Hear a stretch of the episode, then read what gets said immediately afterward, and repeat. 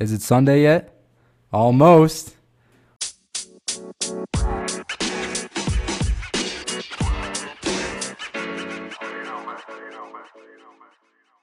Welcome into the Almost Sunday Fantasy Football Podcast. I'm Derick Logan, joined by Not Your Average Joes, Joe Mason, Joe Beldner, and this time around, it is almost Sunday because we're recording on a new night and time. Uh, we're recording on Thursdays now. It's going to be our regular time now, uh, regular day of the week. It's October 20th. It's actually my birthday. I'm getting old. I'm 31 years old. I have I have gone well beyond the running back age cliff. Unfortunately, I am uh, a washed up football player at this point, although I never was much of a football player anyway beyond the backyard growing up. However, we got football tonight. We got plenty to talk about. We got dogs and logs from the previous week because we still want to talk about it because it impacts the following week. We have some uh, start sit questions from Twitter that Joe collected that we're going to go through. We got hits and misses through week six. We want to talk about guys that we were thinking about drafting in the pre draft process. We want to acknowledge the ones that we've missed on, but also celebrate the hits that we've had so far. And then we'll go into matchups for the following week. This week, week seven, we got some bye weeks that are really impactful across the league. And finally, we'll wrap it up with some dynasty discussion, particularly talking about some running backs that have seen their value plummet and change a lot since we uh, got got the season started. So, without further ado, how are we doing, Joes? I'm doing well. Uh, happy birthday, Derick. We got to start calling you like Cordarrelle Patterson or something at 31. But, yeah, uh, yeah. I'm getting yeah, up there, I, but I'm always going to be younger than Tom Brady. Mm-hmm. But uh, yeah, I don't know if you know this, but me and Mason are actually playing each other in Dynasty this week. So it's the first time in our Dynasty league that one of us is going to be facing off each, against each other. So I actually we'll looked ahead Beldner, I looked ahead at when we're playing each other, and it's an absolute apocalypse for you, and I'm pretty psyched about it. Oh no! Like you wow. got all all your best players are out. Time to make some trades. but uh, how you doing, Mason? I'm doing good. Uh, just a lot going on with bye weeks, injuries. I feel like every week I'm kind of just amazed at how many people are questionable or already ruled out before the games have started. So it's good to be on top of the news and uh, just on top of everything going on right now with uh, football. All right. As I mentioned, we're going to get started with some dogs and logs from week six. So uh, we'll do it briefly because obviously you've had some time to digest this info, but the ones that we picked, uh, we picked because we had some things to talk about that have impacts beyond just the, the previous week. So why don't you get it started, Mason? Let's get started with Mason. Who was your dog for this week? Yeah, my dog this week is a guy that I liked preseason a lot, and that's Rhamondre Stevenson. Uh, I like to call him Rhamondre, Rhamondre the Rumbler. I hear people call him Rhamondre the Giant, but um, when he gets going, man, when they start feeding him, he he loves to have some great fantasy relevant games. Um, you know, he put up 19 carries for uh, for 76 yards and two touchdowns, and still had five targets for four catches for 15 yards. So you love to see it uh, came out to you know about 25 points if you're playing in Megala Bowl scoring, which is half PPR, and they do 0.1 per attempt. So uh, yeah, Rhamondre is showing up. If you snag him in the late rounds, it looks like you know you got an RB one going forward, and I got him against Joe Beldner this week. So hey yo, I go. got him in other leagues, so I'll be rooting for him and rooting against him. But yeah, no, I love Rhamondre. I, I call him Rhamondre the Giant, and uh, yeah. I'm loving what we're seeing the last two weeks. Let's see, uh, Beldner, you want to yeah, go next? what do you got, Beldner? Yeah, I got you. Uh, so I'm going to talk about my other running back on a team because I have Rhamondre on the same team. Uh, we're going to talk about Kenneth Walker the third. Um, this past week before uh, Sunday, we saw him get the opportunities because Rashad Penny went down, and uh, he he broke off for that amazing touchdown where he really showcased his speed. But um, this was the first time we really saw him get the start, and he was on the field for 69% of snaps. Nice and uh, he had 21 carries for 97 yards, one touchdown, and he got three targets, caught two of them for 13 yards. And uh, going into the game, I know a lot of people were kind of iffy about DeeJay Dallas, um, how much he's going to cut in uh, to the workload. And he was on the field for only 34% of snaps. He had two carries for one yard. And most importantly for me, he had zero targets. Yeah, that was brutal. Yeah, Brutal, brutal, uh, brutal, brutal if you had to play him for whatever reason. and I did, I did play. him. I know. But I mean, my other option was like, I think I flexed him over Elijah Moore. so we got point like point decimal point more than Elijah Moore. So it is what it is. Well, you got to put me in a bad mood talking about Elijah Moore today. And we'll get to that. We'll certainly get to the Elijah Moore talk because Joe is the Jets fan. We'll have plenty to say on that, as will we. Um, but my dog this week uh, is Mike Gesicki, which I just wanted to bring him up because we had talked about him before about a dynasty potential target. I think we talked about that on the show. Joe don't know if we Mason, about Mason did I talk about that last week, show. or was that just side combos? I think you did. I think I did. It was after you left, Joe. Oh, word. Yeah, I nailed it. I I, nailed it. tot- I 'cause- totally listened to that. So um, I mentioned Mike Gesicki as somebody that is definitely a hold for me in Dynasty and maybe a buy. And uh, I didn't expect it to pay off that soon because I was thinking that he would be on a different time, uh, t- different team before he started producing. But he he blew up and was the tight end one on the week. He had two touchdowns, a terrible gritty, and um, he looked pretty good. However, I will say that I say this with a grain of salt that um, I don't feel confident starting him still. I think I am this week in a like three wide receiver, two flex, tight end premium dynasty league this week. But other than that, I don't want to start him at my one off tight end position if I can get something better. But right now, there really isn't that much better. So if you're taking a shot at a guy, Mike Gesicki, you can do worse than Mike Gesicki in a in a 12 man league. He might be on waivers. He he likely is. If not, I mean, he probably got picked up maybe. But like in general, Mike Gesicki had a really good game, two touchdowns again. Um, and with Tua coming back, maybe we see some momentum build with him. Um, but I don't think I have too much confidence starting him. But I just want to give him props as a dog of the week.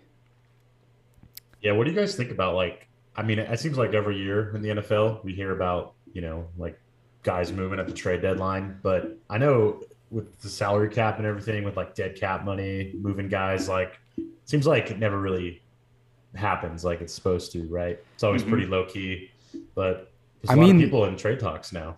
Yeah, I mean with CMC, he's got a lot of money on that contract, but with with uh, Gesicki, he's on the franchise tag this year, so you're really only looking at the the hit of this year. I don't think it really imp- it doesn't impact next year at all. To my, at least my understanding of the cap. Um, and I saw something that he might be traded in like the next two days. Like it's Yeah, progressing. Jacksonville, I think, was a rumored team. oh, okay. Yeah, it's I don't hate that. Little has young young quarterback. I mean, Evan Yeah. Engram. What was his contract? One year probably. something like that. Yeah, CMC I- has an out after this year too. Most people don't know that. Um, Okay. I was looking at his contract because he's rumored to go to the Niners, and I hope we don't trade for him. But yeah, But yeah, um, my dog was uh, Mike Gesicki, so I we prefaced it with the Elijah Moore talk, but I I just stole the stole the thunder a little bit. But who's your log this week, Joe Beldner? Uh, so my log is not just Elijah Moore, but the entire uh, Jets pass catchers. Basically, um, if you don't have Breece Hall, you're not starting a single Jet right now, and that kind of sucks because the first three weeks of the season, when Joe Flacco was the quarterback, you could start Garrett Wilson. Um, Elijah Moore wasn't great, but he wasn't giving you goose eggs on zero targets like he did this past week. Um, Conklin was relevant, and Corey Davis was a lot better than he's doing now. Um, the Jets are three and zero with Zach Wilson, so as a Jets fan, I'm very very happy. I'm a lot happier than Elijah Moore is. But um, you look at the stats since Zach Wilson has come back. Elijah Moore has had uh, four catches. He had 13 prior in the three games with Flacco. Garrett Wilson five catches, 18 prior. Conklin four catches, 18 prior. Even Breece Hall, who's been amazing uh, the last couple of games, he had six catches and then he had 13 in three games with Flacco. Um, I looked at the numbers with Flacco versus Wilson. Flacco threw 155 times, um, 91 completions. Wilson was 42 to 75. So you're just looking at drastic number differences. Um, Yeah, Conklin's irrelevant now. it's mind blowing. It's hard to I'm, see. I'm was so excited I about picked him. Up Tanyan and dropped him uh, when Nice. the time was right. But yeah, I was worried that like uh, the QB change that something might something sometimes like something always happens, right? Where they have a new favorite target or something. But But Conklin had all those reports in camp that he had really good connection with Zach Wilson, so it is disappointing to see it not translate to the games yet, at least. It's not yeah, not enough completions. Period. For Yeah. anyone to be relevant, but um, yeah, like I said, as as a fan of the Jets, I'm happy. He's not turning over the ball. He looks very competent. He's Breece Hall has been money. Defense looks great, but uh, in terms of fantasy, all these guys have really become a wash. And uh, if you're not dropping them, they're they're on your bench. Like I wouldn't drop Garrett Wilson because I still think he has a lot of potential if they start throwing the ball more. But um, and I wanted to drop Elijah Moore with this trade request just in case something happens. But I, I definitely understand the frustration if you're rostering him. Yeah. I, I mean, the only team I have him in is a 14 teamer, and I'm holding him for now just because, like, the depth out there isn't great anyway. Mm-hmm. But if I was in a 12 man league, I'm totally okay dropping Elijah Moore right now because even if he does get traded, it's going to take some time to adjust. And there's just as likely a chance that he gets traded to a team where he's just like sitting on the bench for a while anyway. Although, I mean, yeah, he's probably better than Robbie Anderson, right? And we're kind of hoping that he does something on the Cardinals already. I don't know. I It just stinks because I traded for Elijah Moore, and now I'm just like stuck. I just stuck with him. I don't want to. When you trade for a guy, you really don't want to cut him. If he's You not really- hurt, it you really really don't. hurts. It hurts to do that. Who's yeah. your log? Yeah, who wants to go first? Mason, you want to yeah, I'll take talk this about one. your boy? So my, my log is Jeff Wilson. You know, he was uh, one of the big pickups after week one after Eli Mitchell got hurt.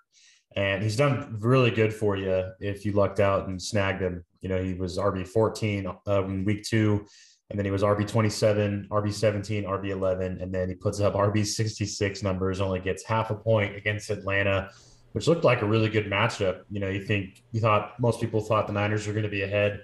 They're going to run uh, run Wilson, you know, use to use him to run out the clock, and he just really uh, the game kind of got away from the 49ers, and they stopped using him. So uh, he is it just really. I had him on a few teams, and it really hurt me this week to only get half a point from my RB two spot. It's brutal. Yeah, because I mean, plenty of people did worse. I mean, or eh, I mean, not many people did worse that were in your lineups with 0.5 points. But I mean, we're talking about guys that had upward up potential and like a high projection that didn't uh, deliver on that. I mean, there are plenty of Right. players that do nothing every week, but we're not going to be talking about them. But my log, who had been doing something, but the writing was kind of on the wall that this was going to happen, is CEH only had 3.3 half PPR points last week in week six. So he's my log of the week because you've been happily surprised to see him putting up RB1, RB2 numbers consistently this season. However, when you looked at the numbers, he was really reliant on touchdowns. He's not even on the field that much. He doesn't have any kind of bell cow workload or snap share. And so it's starting to catch up to CEH. Uh, he only had 3.3 this week. And before that, he only had, I think, about five points the week before. And so uh, I think this is going to be kind of more of the same for CEH, unfortunately, as we move forward uh, through the season. Is there's going to be games where he really just uh, he leaves you holding the bag, and so uh, I just want to draw attention that he was a RB one weeks one and two, an RB two week three, RB one week four. In the last two weeks, he's been outside of the top 36 at the position. And if you really look at RB position, falling outside the top 36 is kind of hard because the top 36 is deep. I mean, if you look at week six, the the 36th uh, top score in week six was in the fives. Tyler Allgeier was a top 36 running back with 5.1 points. So to fall outside of that threshold is pretty disappointing, uh, especially when you're you're just starting CEH. But other guys that didn't really put up numbers that you wanted from them, we had MVS drop a goose egg. Jeff Wilson, as we mentioned, 0.5. Melvin Gordon only had eight yards rushing, no receptions. Tyler Higbee was banged up, scored under two points. So did Kareem Hunt. Devin Duvernay didn't do anything. Uh, DJ Moore, Courtland Sutton, Mike Williams, Dallas Goedert, DK Metcalf, Taysom Hill, and then Justin Herbert at quarterback put up under 10 points, which is really not what you want to see from your starting quarterback. However, a new segment that I wanted to bring up today is our. We mentioned it last week, kind of alluded to it. Our rabbit pooper of the week, a guy that doesn't make the regular log section, but after several weeks of poor performance, is like an honorary log. And that guy for me this week is Diontae Johnson. The last three weeks, he scored 3.2, 8.5, and 6.1. 8.5, like, fine, whatever. That's not going to sink you, but he's consistently scoring under 10 half PPR points. And you got you got you got this guy in the draft to hopefully be like wide receiver two, wide receiver three, with the potential to be a wide receiver one because he was a wide receiver one last year, and it has not it hasn't worked out. Unfortunately, I'm the guy who thought he was going to put up wide receiver one numbers and was hoping for that. Maybe he figures it out with Pickett as they get, as they uh, get chemistry built, but so far so not good for our rabbit pooper of the week, Diontae Johnson. no good. Yeah, he's been on like the wrong side of I feel like what the analysts call like regression, where like he's due for a touchdown, right? I know he's dealing with a rookie quarterback, but I just flipped him in a redraft league for Keenan Allen. Like I sent it to the guy two weeks ago, and he's like, "No, nah, Keenan will be back." And then he he didn't get he didn't have a receiver for two weeks, and then he finally was like, "All right, I'm ready to move on." Like, and so I'm pretty happy with it. Hoping Keenan comes back and can do some good stuff.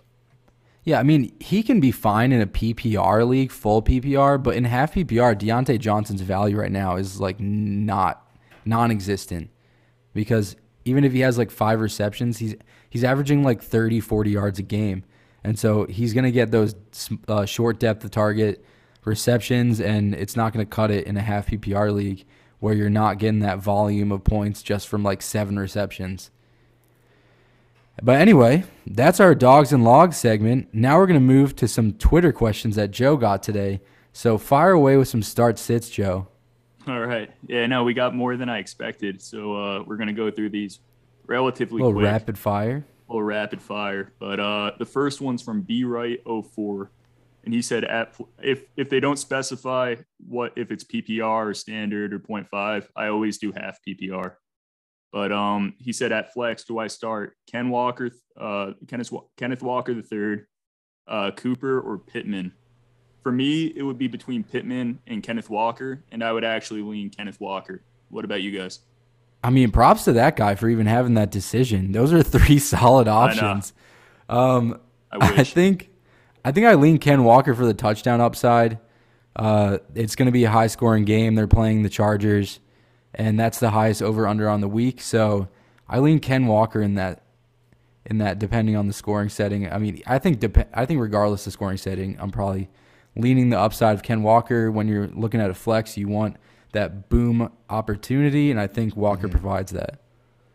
Yeah, I think they talked about it on the footballers too, but like the Seahawks offense is just really surprising so far, you know, like mm-hmm. in a good way. So, uh, yeah, I, I like what you said, Joe between Pittman and Walker, and uh, I'd probably lean Walker as well. Okay. Uh, the next one is from Lucas. He said, I need a flex. Romeo Doubs, uh, Swift, Brandin Cooks, Kirk, or Gallup. Um, here, I'd probably be looking between Swift, Brandin Cooks, and Kirk, and I would go with Swift in his first game back from injury. Not the best matchup, but um, he's by far the most talented player of the group, and I would start my stud. Yeah, I mean, yeah, that was a lot of names. Way too was, many names. This is what I'm used to. Could you read them one more time, Joe? Yeah, I got you. It's uh, Romeo Doubs, Swift, Brandin Cooks, Kirk, and Gallup.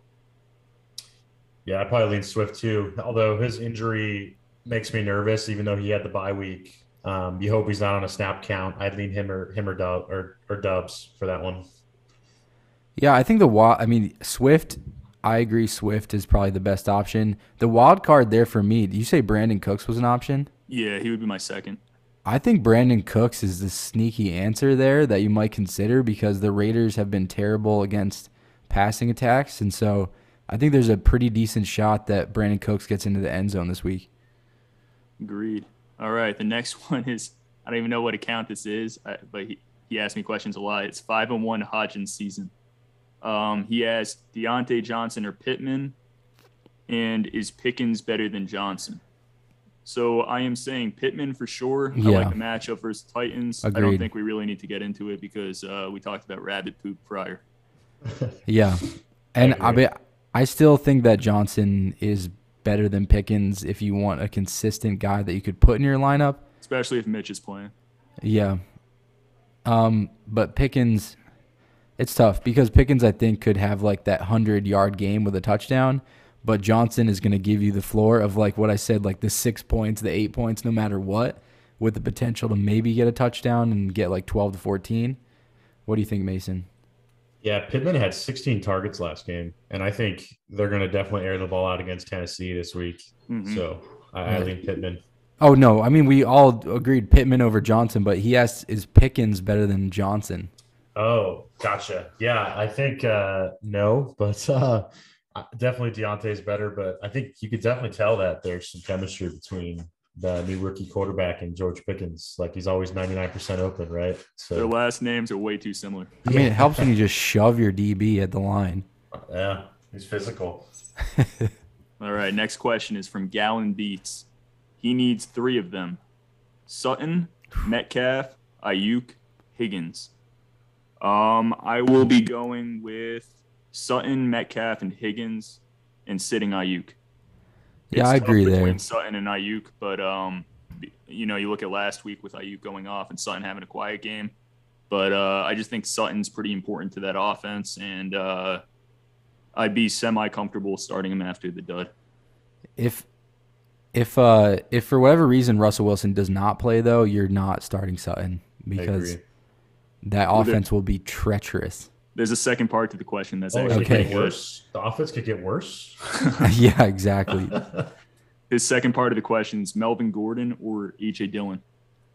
Oh man, these are good Is questions. AJ Dillon's had a rough stretch, but I, I would lean him. I just Me think too. it's going to be a three-headed monster for Denver. They're just Yeah. going to feed whoever. I've seen some people saying that Aaron Jones is a good trade uh, target because he's been kind of slow. But I actually think that AJ Dillon's a pretty good trade target right now for the second half of the season. I could see him picking things up.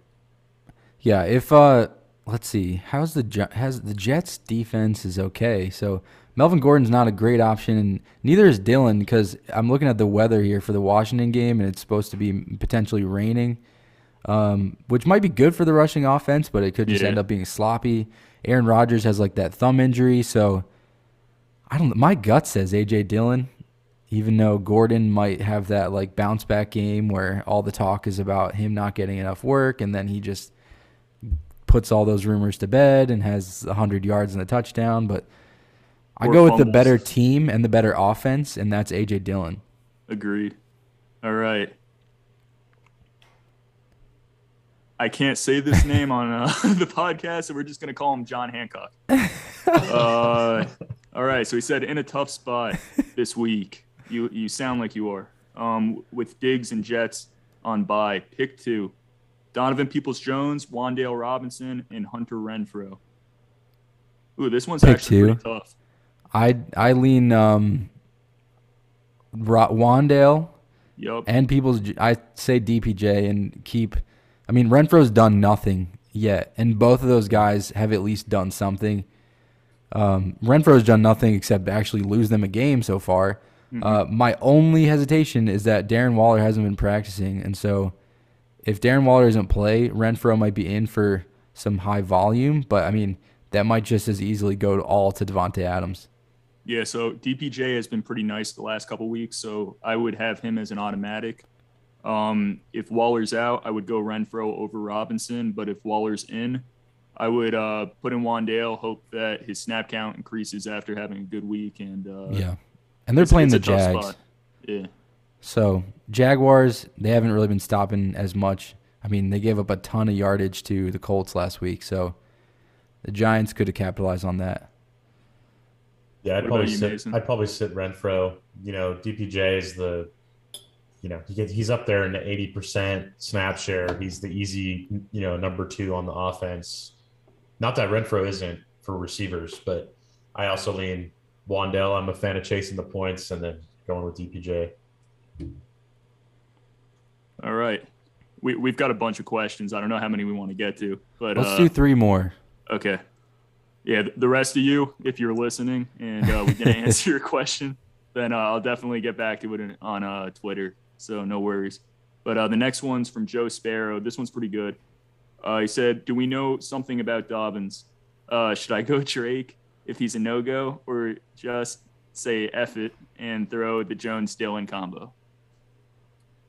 Yeah, so Mm. his his knee tightened up during the game. He hasn't Mhm. practiced. I, I think today's report said he didn't practice as well. Um, Yep, another DMP. yeah, uh, Gus Edwards is practicing. So Edwards, Gus Edwards could be back. Um, I think leaning towards Dobbins not playing this week. So uh, Drake as a start, although he's interesting, makes me a little nervous with Gus coming back too, because like, you know how much the Ravens love Gus Edwards. And I would actually add, I think more impactful than Gus Edwards at this point is that Justice Hill is practicing without limitations. And before he got hurt, he was playing between 30 and 50% of the snaps. And so with Justice Hill back, I think he's the guy who's going to cut into the Kenyan Drake workload, and it could just be a muddied mess. And because I think the only reason that Kenyan Drake had such a big production and involvement in the offense last week was by necessity. I mean, I guess Mike Davis, you could have thrown him in there, but like uh, once Dobbins was out of the game, it was like, well, who else do we give the ball to? And the answer is Kenyan Drake. It's not But like this he had that week- many carries. Yeah. This week it could be Kenyan Drake, Justice Hill, maybe Gus Edwards, maybe Mike Davis. I don't think they'll have four running backs active, but um, yeah, I think I would actually lean the Jones Dillon combo. Yeah, me too. Yeah, I'd be okay starting both. It's, you know, It's Both bi- I mean, your opponent might have bye week. Like Yeah. heck, I mean H E double L. yeah. yep. All right, these these next three I'm gonna do really quick. Um, if you guys disagree, just say say it real quick. But uh, Okay. Gibson or Hunt, this one's from Sejev Matos, and I would be going Kareem Hunt and hoping uh, for a bounce back week Yep. and Yeah. I lean that way too. Uh, from Stefan or Stefan, uh, he's asking Pitts or Dulcich PPR. I love Dulcich, but I'd be going Pitts. I'd go Pitts. Oh man. Yeah, it feels gross, but I still go Pitts, even though his route participation is not great. This one we might disagree on. This one's from Owen. Uh, Travis Etienne or Romeo Doubs at flex. I'd be going Etienne. ETN. Um, mm, yeah, I'd still probably go ETN against the Giants. Uh, Troy Carr, he was asking Eno or Najee. I got back to him already because of Thursday night football. I said I'd go Najee. Yeah, same. Yeah, Najee. Okay. All right, last one. Uh, Last one. Last take a one, good one.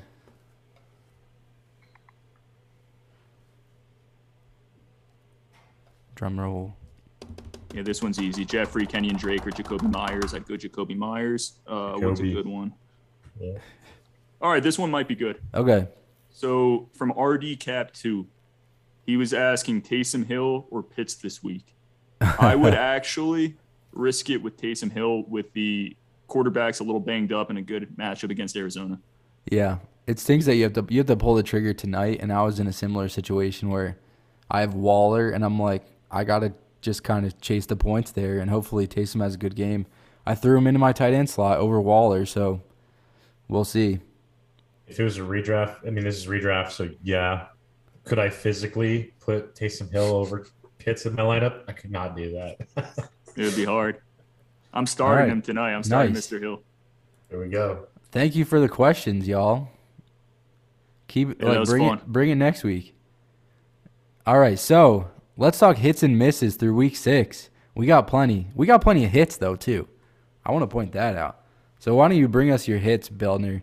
We won't take too long on this because I mean we talk about these players every week, but let's t- let's toot some horns of our own. Always fun to do. A lot more than the misses, and I've got plenty of those as well. But um, yeah, the basic basically the method I did for hits was just looking at all three of our rankings and seeing where I was either the highest or the lowest, uh, most correct on the season, and then also just like the uh, general public's opinion. If I had a unpopular opinion, then uh, I went with that. So I'm going to talk about two quarterbacks that I was lower on than consensus. Uh, the first one was Kyler Murray. I had him as the QB seven. And uh, I had concerns without DeAndre Hopkins. I just had concerns about the whole offense, the offensive line. Um, they got off to such a quick start last year, and then they really fell off. So um, I thought it was going to be more like the second half of the season than the first half. And so far, if you look, I think he's like the QB six on the year. But after the top five quarterbacks, it really gets pretty ugly. Um, it's pretty pretty drastic fall off in terms of points. Then the other one, uh, I was very vocal about it, was Tom Brady being the QB nine. I still have him on a team. I traded him away from the other, but uh, I I was very low on him. Um, all through the preseason, and then all of a sudden it's draft day, and you are taking different positions, and you see it's either like Tom Brady or Derek Carr, and you're taking Tom Brady. So, you would have been better off taking Marcus Mariota at this point, which is funny. Pretty much. Um, and then two guys that I was higher on than uh, you two when we were going through the rankings was uh, Nick Chubb at RB 14. He's the RB two on the year. Uh, I wish I was higher because RB 14 honestly is not doing it justice. And then David Njoku, I was higher on uh, by a decent margin. I had him as my tight end 14, and he is the tight end seven on the year. So a uh, couple of decent hits, a couple of decent misses coming up too. But uh, what about you, Mason? Who do you got? Yeah, so some of the guys that I hit on that I was high, probably the highest on out of us three um, that are overperforming. Uh, Rhamondre, I was let me see where I had him. I was the highest on him. Um, he was at, I had him at 25. Um, he's obviously an RB1 right now. And then I was also highest on Amon Ra. Um, actually, I'm almost spot on. He's wide receiver 20. I had him at wide receiver 19, and he has missed a game. So pretty uh, spot on there with Amon Ra. And then uh, I was also higher on Waddle, but I was a lot lower on Tyreek. I was the lowest on Tyreek, and so those kind of offset, you know. Um, but Waddle's having a great season so far. Um, so those are those are the three guys that that I hit on that that overperformed. Now some guys that I hit on that are underperforming. I was low on DJ Moore, low on Terry McLaurin, and low on Montgomery. Um, and uh, and Najee. So I, I was right on. I was right on those guys. Uh, kind of was thought their value was a little bit uh, a little, little too high draft capital wise for me to go in on those guys.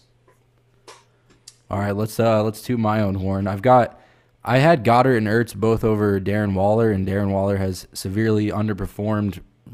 Both, I mean, he got hurt, but like that's kind of a cop out. He wasn't doing much before that anyway.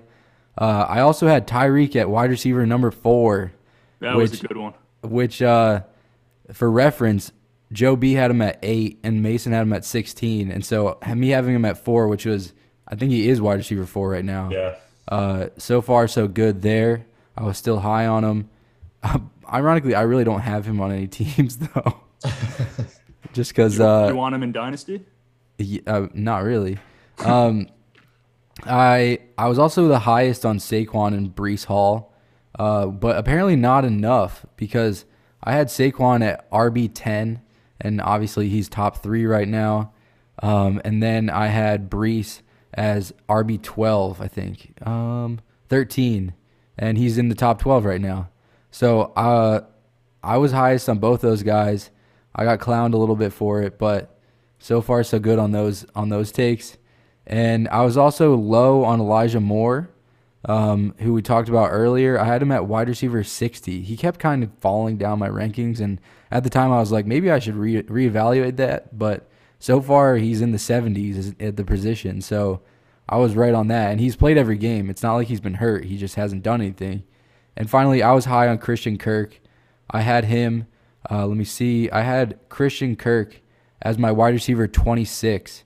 And um, he's been falling off a little bit lately, but he was really good at the beginning of the season, and y'all had him in the 30s and 40s. So I still had Kirk as a top 26 option at wide receiver 26. Yeah, that's but, probably my biggest miss. I had yeah. him at 45. I was the lowest on Christian Kirk, and he's yeah. I'm sorry, Christian Kirk. With the hits come the misses, though. So Beldner, why don't you walk us through where you've got it wrong? All right, we're going to talk about some tight ends with my misses. Hopefully, um, Fantasy Receipts doesn't listen to this. Yeah, we're not cool enough for them yet. But uh, so we got Kyle Pitts at tight end three, which I think was a very, very popular opinion. Um, I was against drafting him before the season and then watched a little bit of preseason. He had one huge play for Mariota, and then it got me thinking, like, oh man, this guy is so good. Maybe I was wrong about Mariota. Maybe he could support um, fantasy production from Kyle Pitts, and we have seen that is not the case.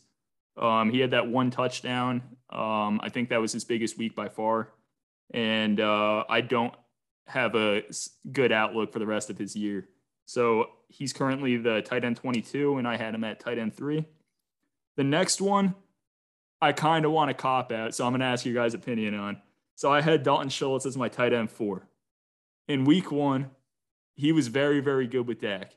Um, we saw some of the reasons why he would be so important to the offense, get so many targets. Um, he looked impressive. Then you lose Dak and you get a PCL injury. And the PCL injury is an injury where you don't need surgery, but it's going to impact your athleticism majorly, the way that you move. And um, between Cooper Rush being the quarterback, him being injured, um, being in and out of the lineup, it's I'm having a tough time kind of like uh, being like, you were totally wrong about Dalton Schultz, just given the circumstances. Yep. Take a little bit of responsibility, maybe not full. I'll give you a free pass. I feel like uh, like I had I had a uh, Montgomery as like a guy that I was right about being too low on, but like he did miss one game and he's mm-hmm. RB thirty. Like I can't really take full credit for that. And uh, yeah, I feel like his situation has changed with, with the quarterback and he's been hurt. So yeah, totally give you a free pass, Joe. Mm-hmm. I appreciate Pitts, that. Though. What about what about the meaner of the two? oh, Mr. what do you birthday boy over there? Oh, I'm the meaner of the two. I don't know. Oh man, uh, I give you a pass on Schultz. That's fine. I take it back. I don't give you a pass on Saquon Barkley, RB19 though. All right, so we're going to that next. All right, so Saquon Barkley, I had as the RB19. He's the RB3. Uh, he's looked phenomenal. I was thinking that he wouldn't get back to that 2018 form. I thought the Giants were going to be a dumpster fire, even with better coaching and better management. They are currently five and one, and Saquon Barkley looks awesome, and I was very, very wrong. And this one's probably even worse. I had Russell Wilson as the QB five let's ride before the season. And his touchdown to interception ratio is five to three. He's a QB 16. He has been dreadful. I can't watch him on Amazon Prime anymore. If they make us do that one more time, I'm never going to watch football again. And uh, yeah, I'm very sorry about having Russell Wilson as my QB5, and I'm happy that I only have him in Dynasty. And traded for him. I did. Well, I traded Derek Carr, and Derek Carr is even worse. Yeah. I I mean, okay. I mean, we don't want to get too far in the weeds. I'm like, where we had these people, it's week six, for God's sake. But Mason, who have you missed on? I uh, definitely owe Saquon Barkley an apology because I was also really low on him as well. Um, I'd say my biggest one uh, was probably Tyreek, having him at 16, like I talked about, and he's wide receiver four. Uh, I am going to ask for a free pass for DeAndre Swift, who was RB three and RB four in the first two weeks, and then got hurt. Um, I had him really high, the highest out of everybody. Um, but my my two probably big running back misses were Akers and Dobbins, who are both doing nothing. And I did assume Dobbins would be back to start week one, but yeah, that Cam Akers RB seventeen that I had him is.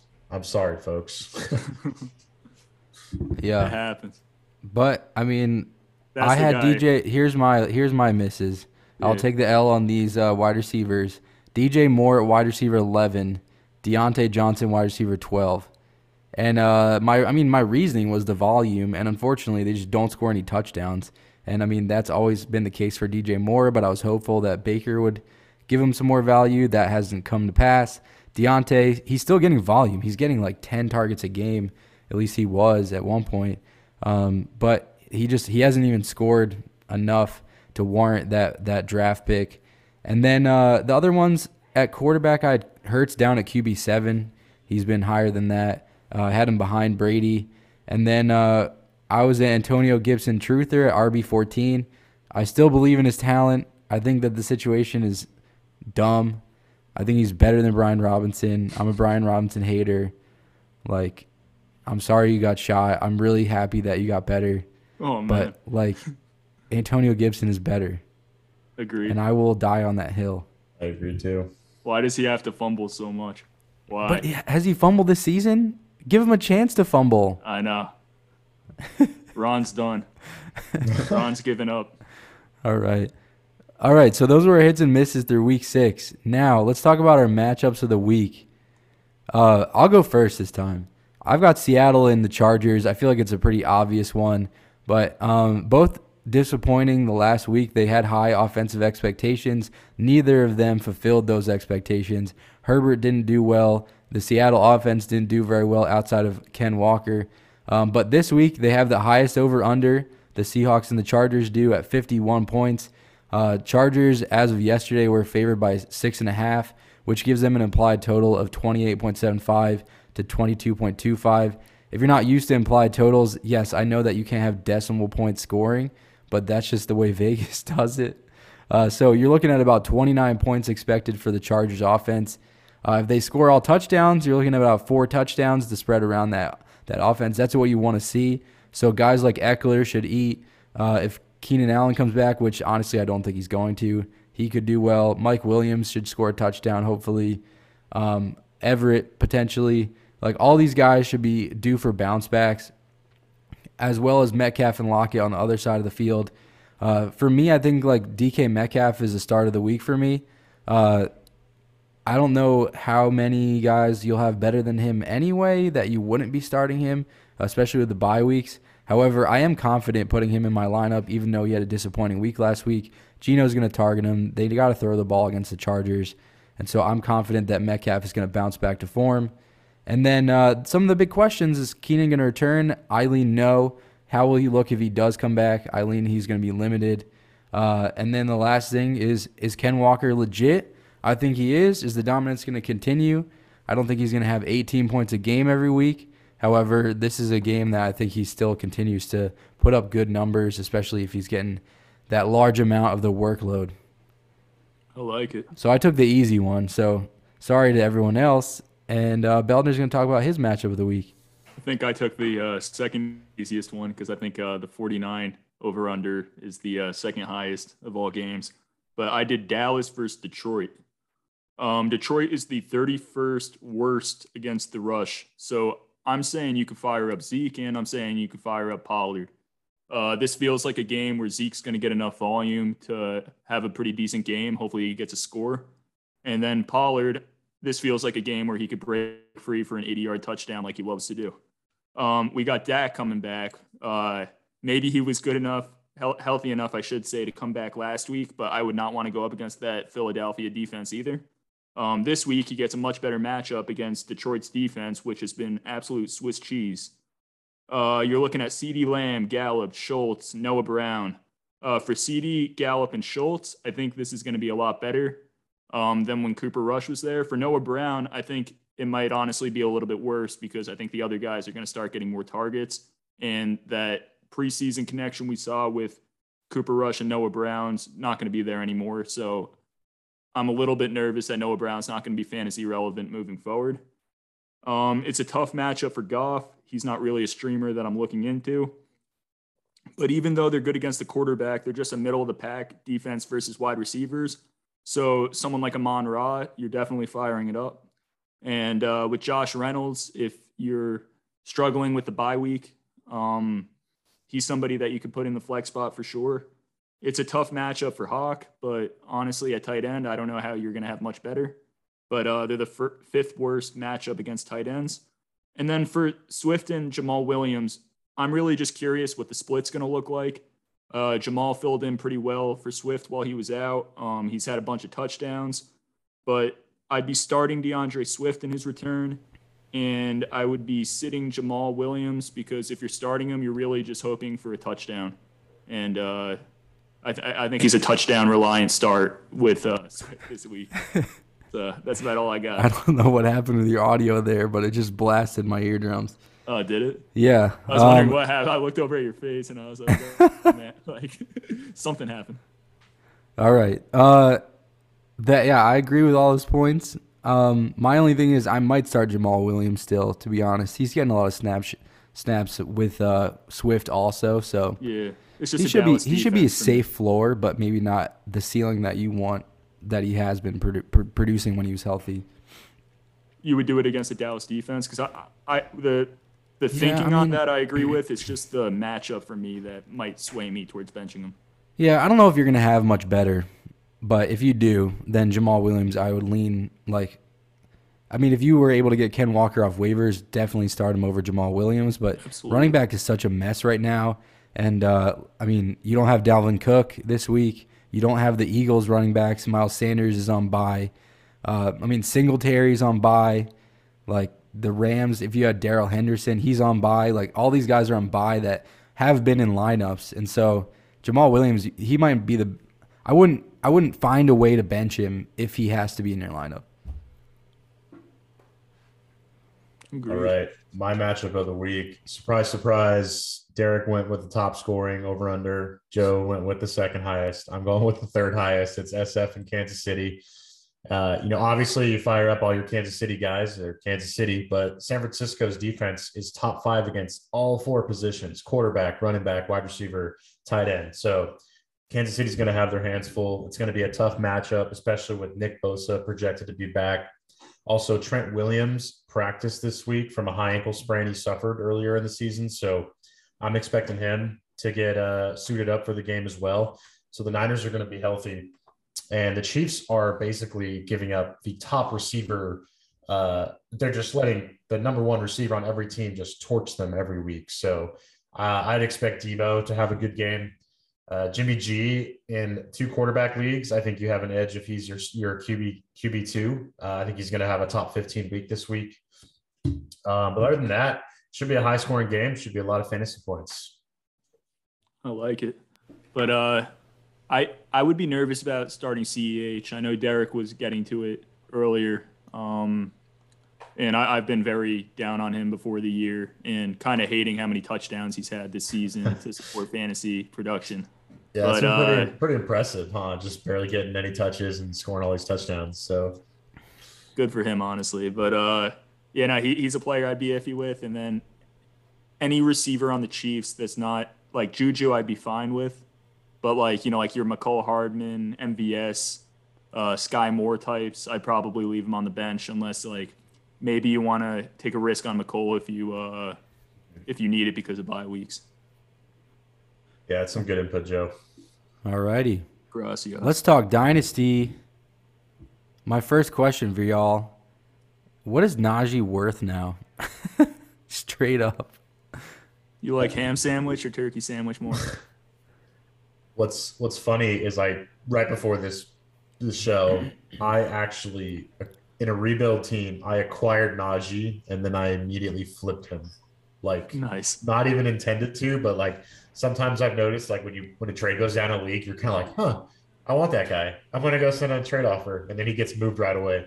Uh, but I actually sent Derrick Henry for Najee straight up uh, I like that. because my and I got I think like five years younger I think at running back, but then I flipped him. It's super flex league. I flipped him for Elijah Mitchell, Elijah Moore, Joe, um, a second and a third, and I threw in Donovan Peoples Jones too. So I was Cool. okay with getting some picks for uh, for Najee, um, just because I need to I need to rebuild, and uh, the more rookie picks, uh, the better for me. Plus, Derrick Henry and Najee not being on my team, based on our uh, league format, you know, if you trade away your good players, your your draft pick goes up higher because it goes off your your points for. So Okay. um, also kind of like our league, same thing. Um, so just trying to get get my draft pick higher too. Is that? I like it. It's not. It's not. Our, our league's not standings.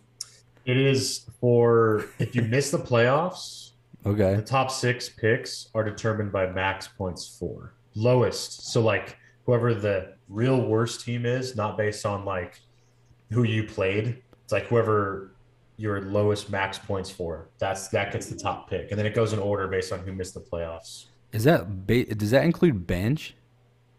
Yeah, so like if you had like if you basically it basically gets rid of tanking, so you can't. You can't just load your lineup with absolutely awful guys Yeah, on purpose. Exactly. Like Okay. you want to miss the playoffs if you're rebuilding. Like no one wants to miss the playoffs, right? But like if you're at a point where it's like, all right, like you have a question that we might get to next, like how do you know when to cut bait and become Yeah. a seller, right? Like if I know I can't make the playoffs, I'm trading my guys that I know are going to be worth less next year. Yeah.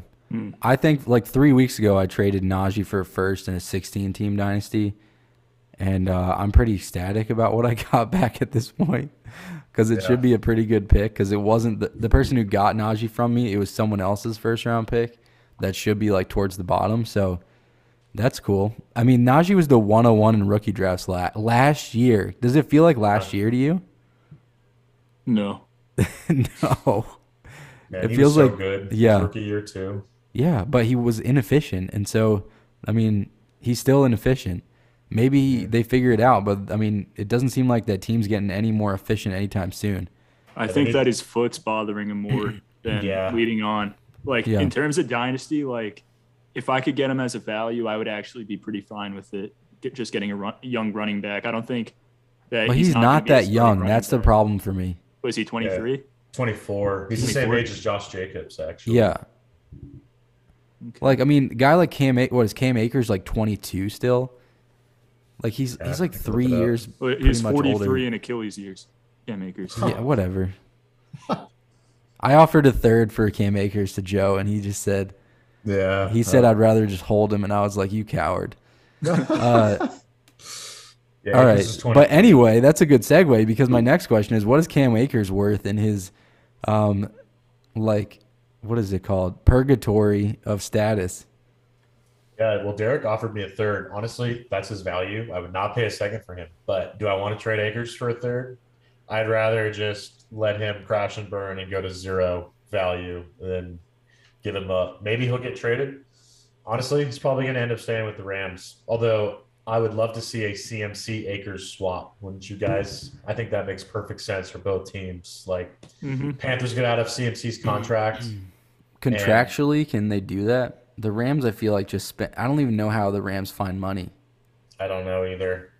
But w- the way trading works, at least from my understanding, is when you trade a guy, the dead cap is incurred that year by the team that trades them away, and then they wouldn't be on the on the on the hook for his salary this year. Like it'd be like, I think I forget how much they would pay him, but it would be his annual salary minus like the dead cap that the Panthers would owe him. So it wouldn't be like a lot, but if they opt into his contract after this year, then yeah, they're on the hook for like the rest of it. There might be a dead cap hit next year if they don't, if they opt out of his contract. If the They just gave a bunch of money to Stafford too. they did, But Yeah, they, they do that Allen like the bonus. They convert it to bonuses, and it doesn't impact the cap for much. I don't even. Mhm. It's I've been, beyond my I've been thinking about uh, what about Kareem Hunt to the Rams? Yeah, With him being a free agent next year, probably a little unhappy with his workload so I far this season. I know he wasn't happy before the season. yeah. They said they're not trading him, but I think there's because they don't have their pick, right? They traded it away to the, to The Watson. yeah, to Houston. So I just don't know. Yeah, there's no there's no incentive for them to get worse because Yeah. they can't get better picks, but they could get a pick back for him. But it won't be a first. It'll probably be like a fourth or something for a guy on an expiring contract at running back.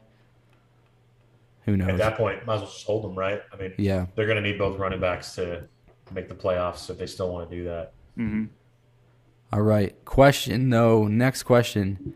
How do we know when to cut bait and become a seller? And the reason I ask this, I, I'm going to throw it to Mason because he put a bunch of trades that he made on Twitter, and it seems like you just fire sold everyone that had any value. Yeah. How did you decide to do that? So this league was a it's a super flex 12 team, but we did a two point tight end premium. So it wasn't like a one and a half point uh like we usually hear. Ours are two points. So tight ends are super valuable um in that league. And my team started one and nine. And just to read you some guys I had on my team, I was super stoked about them. I had Russell Wilson, Aaron Rodgers, Tua were my three main quarterbacks. Also had Mac Jones. So felt really good about those. I had Swift, Javonte Williams, James Conner. Um, my tight end was um, Waller, and then I was really deep at receiver. Had like Gabe Davis, um, Hopkins, uh, Tee Higgins, just a bunch of like really good players. I was super stoked. It was one of my best teams, and just really unlucky. We have league median. I started one and nine, so I looked at my team and I was like, even if I win out, it'll be a couple weeks left to the playoffs and I will barely be at 500. Like, I don't think I'm going to make the playoffs with this with uh, even if I just go, my team goes off. And so I decided to throw some guys on the block and and there's probably three or four teams that are really good in that league and they will all have their draft picks still. So they were interested in uh, making some deals. So I loaded up on some draft picks, loaded up on some uh, 23 seconds, and got, I think I own half the 24 first class now. And I kept some of my core guys like T. Higgins, Javonte Williams, um, still got like Aaron Rodgers, Tua, Mac Jones, still got Russ. So I still feel good about my team next year and the year after. Um, I'm just going to have a lot of draft capital that I can improve my team on uh, for the next couple of years. I got nothing to add because I'm still, I don't even know the answer to the question I asked. so I, I mean, I'm just stealing information from Mason at this point. Yeah, Mason's a robot. I'm convinced. what, I, what I will say is you don't have to do it all at once, right? Like yeah. you don't have to go blow up. Like I did this over probably like a two week period, and I started to uh, like share them all at once on Twitter. But definitely don't need to do it all at once. You will get more for your guys before the trade deadline, but also some of these older guys like James Conner, I wanted to offload him because what if he gets hurt again when he comes back? DeAndre Hopkins, I trade him. I got a 24 first, a third, and a fourth. Hopefully, Big Mike's listening to this because I probably would have taken him, taken it for a second, right? Like, you know, I just you, Hopkins is probably going to ball out tonight, and I hope he does. But I wanted to get something for the guys before they potentially could get injured or mm-hmm. you know get hurt. Like it's look at we just talked about Najee. Look at how yeah. much his value has changed in a year, right? Um, or even just a few weeks because he was a top five dynasty running back before the season started, and now he's what? Is he in the top twelve? I don't know. Like, I, yeah, I don't know. I mean, it's not. There's no good. There's no good feelings about Najee right now. There's not really anything to feel optimistic about. Um, I mean, he hasn't cracked the top twelve at any point this season. He's been an RB two three times, an RB three once, and then two other weeks he hasn't even. Like I had said earlier, he was outside the top thirty six at running back for for week four and five, and it's like an accomplishment to do that because there's not a lot of good running backs. That's I mean he had seven point four and five point one half PPR points uh, in four and five, and that's just like so bad yeah. for a guy who I mean he is a bell cow. He gets the majority of the work and if he's not like getting enough to even be in the top 36 as the main guy, you can't feel good about him moving forward. I was actually I was really happy to hear uh, Mason explain that further because it was kind of the thinking I had. I traded Aaron Jones in our league for a first, and I was just looking into it, and I was just like, this guy's going to be 28 in December what if he he tends to get hurt second half of the year? If he goes down with an injury, misses the, the fantasy playoffs, which I would need him most for, and then next season he's going to be turning 29. What you know, like the 27 age cliff is typical for running backs. Is it gets it gets really scary once you get at like that 27 age for running backs. What is it for? Uh, it's like 31 or so for wide receiver, 30, 31. Yeah, they peak at usually like 30 is their is their cliff. Uh 27 yeah. is like their prime year for You watch these guys play, you think they're gonna last forever. You know, they they they look awesome, and then all of a sudden they don't. So uh yeah, I, I condone you for that fire sale. Very, very interesting to listen to. And yeah. Uh, a lot to learn from it. Uh, yeah, like there's say, no shot I would get a uh, first for Najee if I had had him yeah. still three weeks later. Mm-hmm. Yeah, running back values fluctuate the most. Um, those are just eh, yeah, and they're at the risk of also potentially getting hurt uh, more so than the other positions. But if you're ever curious, feel free to hit me up on Twitter. You can slide into slide into those DMs. Uh, hey, the calculators are good for like if you're just not sure, right? Like to get a guy's value that you're trying to trade. Um, the only thing I'll say is trade calculators are just somebody else's opinion of a player's value. So it's good to have your own.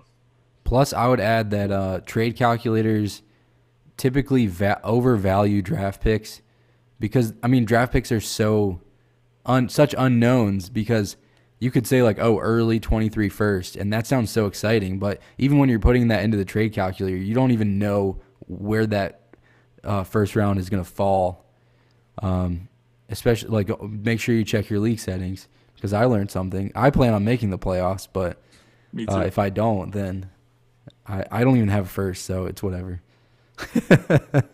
Yeah, I'm, I'm trying. I'm five and seven. Uh, I got other other players first though, but I'm uh, I'm still trying to make the playoffs. I don't I'm remember. trying to win and trying to have a lot of draft picks, so I I, don't love really know what direction I'm going in. Best of both worlds. But we're having fun. I'm just stockpiling fourths because uh, I'm just gonna get all those value guys. Get that Dameon Pierce before he becomes Dameon Pierce. Yeah. Right, exactly. Alrighty, just close out the show. I just want to talk about some rookie value and dynasty that's up and down. Uh, just talk about it briefly. Just mention it. Uh, you can jump in, Joe and Joe. Uh, Breece obviously up. Alec Pierce is up. Tyquan Thornton. We didn't talk about him on this episode yet, but he had two touchdowns. Didn't really play too many snaps, but when he was on the field, they were getting him involved. Didn't really love that for my Jakobi Meyers shares. Uh, but Tyquan Thornton, somebody to watch. Um, Ken Walker, obviously, stock up. Bailey Zappe, he might get. I mean, actually, all indications are that Mac Jones is going to come back and have that job. But he played well enough to maybe he becomes the Jacoby Brissett, Jimmy Garoppolo guy in New England, where he gets a job somewhere else um, sooner rather than later. Or he And could then- be Tom Brady. Uh, Who knows? I don't know about that. I don't know if anybody is Tom Brady except Tom Brady. And then uh, Daniel Bellinger playing a lot of snaps for the Giants, getting a lot of targets, um, and doing really well because tight end is shallow, and he's been impressive. Any uh, another thoughts guy- on those guys? Yeah, another guy I want to throw in the hat, uh, Cade Otton, who uh, tight end for the Sure. Buccaneers. Um, I think we had the starter Cameron Brate got hurt again with another head injury last week, and Otton seemed like when he got to start the week that Brake missed, Brady seemed to really like him and trust him, and he's a good looks like he's a good route runner getting open, a nice big bodied tight end for for Brady. So he's on the radar this week also as like a weekend waiver ad Yeah. maybe for uh, if you need a tight end to start. I'd add uh, Greg Dulcich to that Yep. too. Dulcich. I was going to say Greg Dulcich, Daniel Bellinger's up. And then also, uh, I want you guys not to forget about Trey McBride. Uh, he was the first overall taken tight end this year. Um, comparisons to like a Zach Ertz, George Kittle hybrid, where he's athletic, but he has like good hands. Not, I don't even know where I'm going with the comparison between those two because they're very different players, but that's kind of how I see it. And uh, he's been playing behind Ertz, but when Ertz time is over, I think McBride's going to be a really great player. So if people are getting a little nervous, like why isn't this guy doing anything? It's year one, and tight ends don't typically produce that early. He's somebody I would definitely be targeting in trades. Yeah, tight ends and receivers usually take a few years. Usually they have like a year three prototypical breakout. So you got to wait on them a little bit. Just be patient. And then finally, we got Garrett Wilson, but Isaiah Pacheco and Drake London. Their value's not really too far down, but they did take a hit in relation to the other guys that we mentioned. Garrett Wilson not really doing as much with uh, the return of Zach Wilson. Pacheco is like we can't really predict when he's on the field. At, at some point, it seemed like oh he's gonna get more work, and then he's not, and then he is, and he's not. The guy runs like a a bull in a china shop. Mm-hmm. Yeah, he's So- interesting. Like he's just a handcuff pretty much right Yeah. now. And if anything were to happen to the CEH or McKinnon, he would he would be interesting. And then you guys yeah. agree that uh, with Pacheco, if it doesn't happen this year, because we're talking about dynasty, you would be pretty nervous for him moving forward. Because I feel like like he needs he needs that opportunity to become Kareem Hunt esque, and then he could go on and be Kareem Hunt with his career. But if it's Yeah. not happening this year, I, I get a little bit nervous about him next year. and Yeah. following the tough part career. for me is like you see these guys, they're six round picks. They look pretty good, but I mean the the investment isn't there from a team perspective. exactly. And so unless you become the next Austin Ekeler, your likelihood of success long term is pretty low. Um, so I mean he's always gonna have to fight for his work. It's never gonna be handed to him. And so like the guy looks good when he has the ball, but hmm um, I don't think that. I mean, you probably didn't invest much in him. He might have No. either been on your waivers in Dynasty, or you took him in like the third or fourth round in your draft, of rookie You already draft. know there was people giving Yeah. seconds for him though. As soon Yeah, as, like, yeah. the buzz Yeah. started happening. Oh, I actually traded for him in in that 16 teamer, but I just You did. what did I do? Oh, I got Isaiah Pacheco and Caleb Huntley for Isaiah McKenzie. I was Okay, like, deal. That's good. Yeah, get some Good running deal. back depth. I like it. All right. Uh, and then finally, because McKenzie's like 27 already. Yeah, Drake like, London, the last guy, he hit the ground running and he was like, oh, this guy's going to be a beast. He's really cooled off a bit. And so his value is still super high long term in Dynasty, but I just wanted to acknowledge that he hasn't been uh, continuing that production that you got from him in the beginning of the season. Mhm. Any final thoughts? Our first Thursday show. We're excited for that that Thursday night football game. See Taysom Hill put up 30 points. There you go. I'd be the happiest guy in the world if that happens. Because But question though, I mean, this will be too late for the people listening, but this is for me right now. Taysom Hill tonight or TJ Hockenson? I'd go Taysom Hill because of the matchup. That's, I mean, Don't That's gross. me. It's gross. it's my sorry. Megalo Bowl team, and I'm four and eight, so I Well- kind of need a spark. Was four points the floor you think for him that we saw uh, this past week? Mhm. Yeah, I mean, Yeah, his that's- floor that's what he is scored, like yeah. his floor is 30 yards rushing and no touchdowns, and that's kind of what that's what you got. In PPR, maybe I go Hawk just to play it safe. Right. But if it's 0.5 It's or half. standard, then I'm going. Yeah, if it's half, I'd be going Taysom Hill and just risking it to get the biscuit. Yeah, that's. I mean, I have him in my tight end spot right now, and I actually consider it in a Yahoo league. I've got Aaron Rodgers as my bye week fill in for Jalen Hurts, and I like. I almost put Taysom Hill in my quarterback spot for tonight because Aaron Aaron Rodgers has like that thumb, the th- weird thumb injury he's going Yeah, through. He was back at practice today. And We'll figure it out. I mean, I'm gonna. I'm not doing it, but I thought about it. I, really thought about it. I don't blame the temptation one bit. Yeah. Alrighty. That's going to do it for the show. We'll see you next week on Thursday again. And uh, you'll probably be listening to it on Friday. But nonetheless, thank you for listening to the Almost Sunday Fantasy Football podcast. And we will see you next week. Hopefully, you get all those dubs.